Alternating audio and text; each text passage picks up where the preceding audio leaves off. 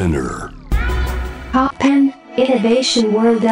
Podcast. Life Update. 小橋健二がナビゲートしています突破イノベーションワールドエラここからはライフアップデートノンジャンルノンカテゴリーでイノベーションの最前線にインサイトします。今回アップデートするのはバンクシーの肖像です。バンクシー。いやーもう僕も大好きですけどもグラフティアーティストとして今世界で最も有名でありながらその正体は謎そのバンクシーのこれまでの実績に基づきまとめられたドキュメンタリー映画が公開されました。タイトルは、バンクシー、抗う者たちのアート革命。今朝はこの映画についてイギリス在住のアートディレクター、ともかさんにお伺いします。よろしくお願いします。どうぞよろしくお願いいたします。アナントモカです。ともかさんは、バンクシー生誕の地、イギリス・ブリストルに拠点を持つアート集団、アート808のメンバーでもいらっしゃいます。こちらのアート集団は現在主にどんな活動をされてるんでしょうか？はい。あの、このオーナーのジョン・ルイスなんですけれども、彼は元は出版社、元はあの、結構有名な DJ さんでもあったんですがへえ、あ90年代初めに、あの、すごい大きいレイブを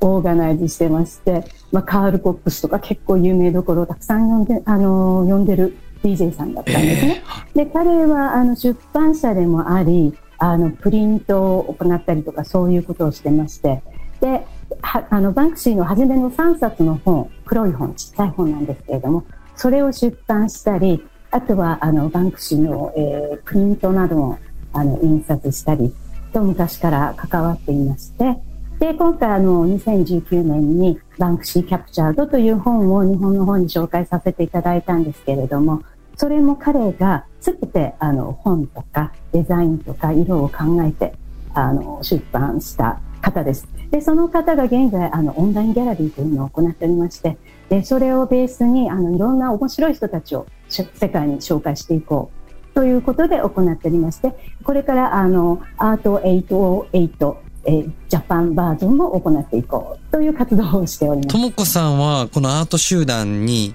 途中で参加されたんですか？それとも一緒にこのアート集団を作られたんですか？一緒に、そうですね。あの、彼が始めたんですけれども、そのうち日本にも広めようという、あの、ことで、あの、一緒に始めました。でもこれは彼の、彼が始めた、彼のアイデアになります。で、私はやはりあの、DJ ということで、あの、レイブシーンにすごく関わっていましたので、あの、そちらの方で仲が良かったんですね。あ、なるほはいど。ともかさんも DJ だったってことなんですか？いえ、私は DJ ではありません。あの、単に、あの、レイブを楽しんで、音楽が大好きですので、で、その後、あの、日本で、えっと、フィアスサウンドというテクノ、ハワードコアもありましたし、あと、ジャングルドラマンベース系とか、いろいろ混ぜた、あの、とてもアンダーグラウンドなパーティーオーガナイズをしていました。オーガナイザーですね。DJ ではなくて。そういう背景からアート集団がこう出来上がってきたわけですけども、まあ、まさにね、こうバンクシーなんていうとこう、まあストリートからこう世界にこう名を轟かしたっていう風なイメージを持たれてますけども、まだまだ謎が多いこのバンクシー。このバンクシーの実績をこう元にまとめられたドキュメンタリー映画ですが、今回のこの作品ご覧になってともかさんはどんな感想を抱かれましたか？この映画にもあの出演してインタビューを受けているジョン・ネーションさんという方がいらっしゃいまして、彼は本当にブリストルのグラフィティ活動にとってもあの功績を残した方で、今も現在もあの Where the Wall というあのブリストルのグラフィティツアーというものを行っております。で、その方もおっしゃってたんですけれども、この映画は本当に順番を追って正しく作られていて、グラフィティやバンクシーや、そしてイギリスの背景が簡単に理解できる。で、バンクシーのアートムーブメントとか、まあそれがどういうふうに広がっていったかっていうのが確実にわかる。楽しい映画だと私は思いました。なるほど。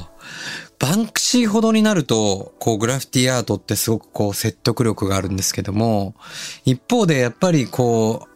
グラフィティアートに対して理解がない人たちからすると、やっぱりこうね、ここれっていたずらなんじゃないか、落書きなんじゃないかとか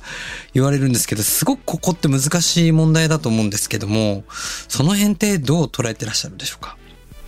確かに難しいですよね。ただ単にタギングして、こう汚い名前を書いてるだけではアートとは言えないでしょうし、やはりグラフィティアートって言われるものは、見て色彩とかその大きさとか、なんて迫力っていうのがありますし、そこを見ていただけたらきっと、あ、これはアートなのか、これはいたずらなのか、ただの落書きなのか、とやはり皆さん判断していただけると思っています。やっぱりなんかこのバンクシーがこのグラフィティアートとしてこう、まあ、世界にこう名を名を轟かした中でやっぱり様々なこのまあ単純に書く行為っていうだけじゃなくて例えば誰だかわかんない本人に謎が多いとか、あとやっぱりいろんなこう、ちょっと破天荒なチャレンジをされてると思うんですけども、まあそういうところで有名なところで言うと、オークションハウスのこう、あの、サザビーの、ね、オークション中に、こう、アートがシュレッダーでこう切られてくみたいな、あれをご自身で仕掛けられたりとかしたじゃないですか。まあ結果としてね、あの作品より高くなっちゃうみたいな現象にもなるんですけど、そういう活動っていうのは、どういうところからバンクシーっていうのはやられてるっていうふうに、ともかさん思われますか？あの、挑戦だと思います。美術館に対する。バンダリズムっていうのは、まあ、あの、破壊行為ですよね。うんで、結局、あの、これは芸術の破壊っていうことで、どんどん破壊してそれを挑戦していく、アートとは何だろうと疑問を投げかけているのではないかとも思いますし、またその反面、イギリス人が持つジョークって言いますか、あの、遊び心がすごくたくさん含まれている。それともちろん政治的な、あの、意見とか、そういうものも含まれているし、いろいろ考えていくと結構面白いですよね。なるほど。なんかこう、単純に個人的な、こう、アーティストのメッセージだけじゃなくて、やっぱりこの国柄みたい、国柄みたいなところからも、バンクシーっていうアーティストが、こう、生まれてきてるっていうのも感じるってことですね。そうですね。やはり、あの2000年の初めからあの同じ地域に住んでたんです私もオールドストリート、ショーリッチというところで。で日常でいつもこう見てましたので、はい、なんかあこれってすごくイギリスっぽいなっていうのは感じましたね。なるほど。それは世界の人から見るとそういう考えにはやっぱならないんですけど、やっぱりその地元にいるならではで、で、そういうこう、バンクシーのこう、活動にやっぱり感化されて、アーティストとして活動しようみたいな人っていうのもやっぱたくさんいるんですかね、地元にも。たくさんいると思います。はい。ネクストバンクシーみたいな。そうですね。はい。ともかさんがこの考えるこのバンクシーのアクションで一番こう好きな、あの、印象的なものっていうのは何なんでしょうか？すごく難しいんですけれども、やはり私は2000年の初めのテートブリテン美術館とか、あとはロンドンのあの自然博物館とか、ルーブルとかにあのバンクシーが仕掛けましたよね。こっそり、はい、あの美術館に入っていって自分の作品と説明が書いたタグを貼る。うん、あの時に、うわ、やったなって思いました。あれがやはり一番あの印象に残っていることですね。はい。なんかこう、すごくこう物語というか、ロマンというか、なんか冒険心もあるし、チャレンジ精神もあるし、なんか単純にこう、アートっていうものを人にこう見せたり売買するだけじゃなくて、もっと立体的なメッセージがありますよね、バンクシーには。そうですね。そして挑戦ですね。いろんな挑戦があるし、緻密に計画を立てないと絶対にできないことだと思います。ね、はい。やっぱ現代にこのバンクシーというアーティストが存在することの歴史的な意義っていうのはどのように感じてらっしゃいますか？大きいですね、質問が。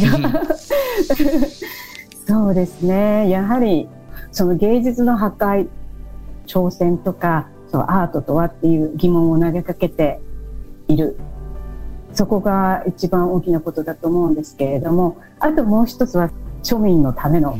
みんなのためのアートっていうことで、あの、ちょっと話が戻ってしまうんですけれども、私がその住んでいた時に、あの、パルプフィクションの壁画覚えてらっしゃいますか、あの、サミュエル・エル・ジャクソンとジョン・トラボルタが、はいはい、あれ、あの、普通の、ちょうど私の家を出て角を曲がったところのクリーニング屋さんの上に書かれてたんですね。うん、ある日突然言われて、あ、なんだろうこれ。で、しかもバナナを持ってこうしてるわけじゃないですか。はいはいそれがまた面白くて、全部真っ黒って結構大きい気がだったんですよ。で、あ、またバンクシーがなんかやったな、これ面白いなって。通るたびに、お使いに行くたびにそれを見てたので、毎日そういうふうに何かに接することができる。っていう、そういう機会を彼は私たちに与えてくれてたと思いますし、それもすごい、なんていうかな、ありがたかったですね。はい。いやー、これだけね、もうね、長きにわたっていつの時代も話題を提供してくれるアーティストってなかなかいないんじゃないかなと思うんですけども、まあ日本においてもね、このバンクシーっていう名をこう聞いたことある人ってのはもうめちゃくちゃ増えたと思うんですけど、ただやっぱりまだまだアートへのこの関心、まああの美術館とかには意外と行ってるって言うんですけど、とはいえやっぱ関心が低いって言われるのが日本なんですよね。こうした日本のあのアート市場環境についてどう捉えてらっしゃいますでしょうか？私の意見では関心なわけではないと思うんですよ。日本人はやはりセンスがすごくあるし、あの感受性も高いし、やはりおしゃれだと思います、うん私は。だけど、あの、いろんな難しいことが、美術はこうだとか、アートはこうだとか、だから私はわからないっていうことが、あの、皆さんよく、うんあの、おっしゃるんですけれども、そうでなくて、自分はこのアートが好きか嫌いか、音楽もファッションも何でもそれでいいと思うんです。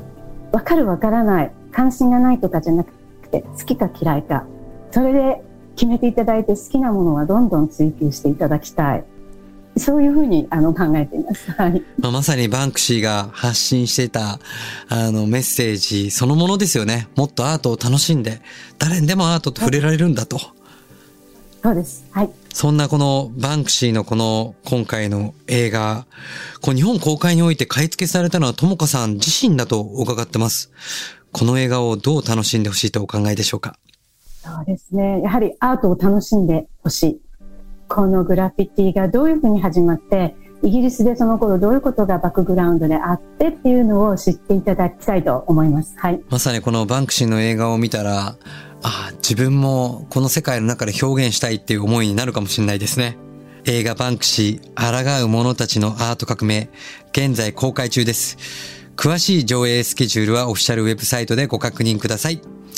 ありがとうございました。もうなんか僕もこの映画見たくなったし、最近のちょっとバンクシーの新しい活動見えてないんで、そろそろ見たいなと思いました。ぜひお願いします。ライフアップデート、今回はイギリス在住のアートディレクターともかさんをお迎えして、グラフィティアートの歴史、そしてバンクシーの肖像を追いかけてみました。ありがとうございました。どうもありがとうございました。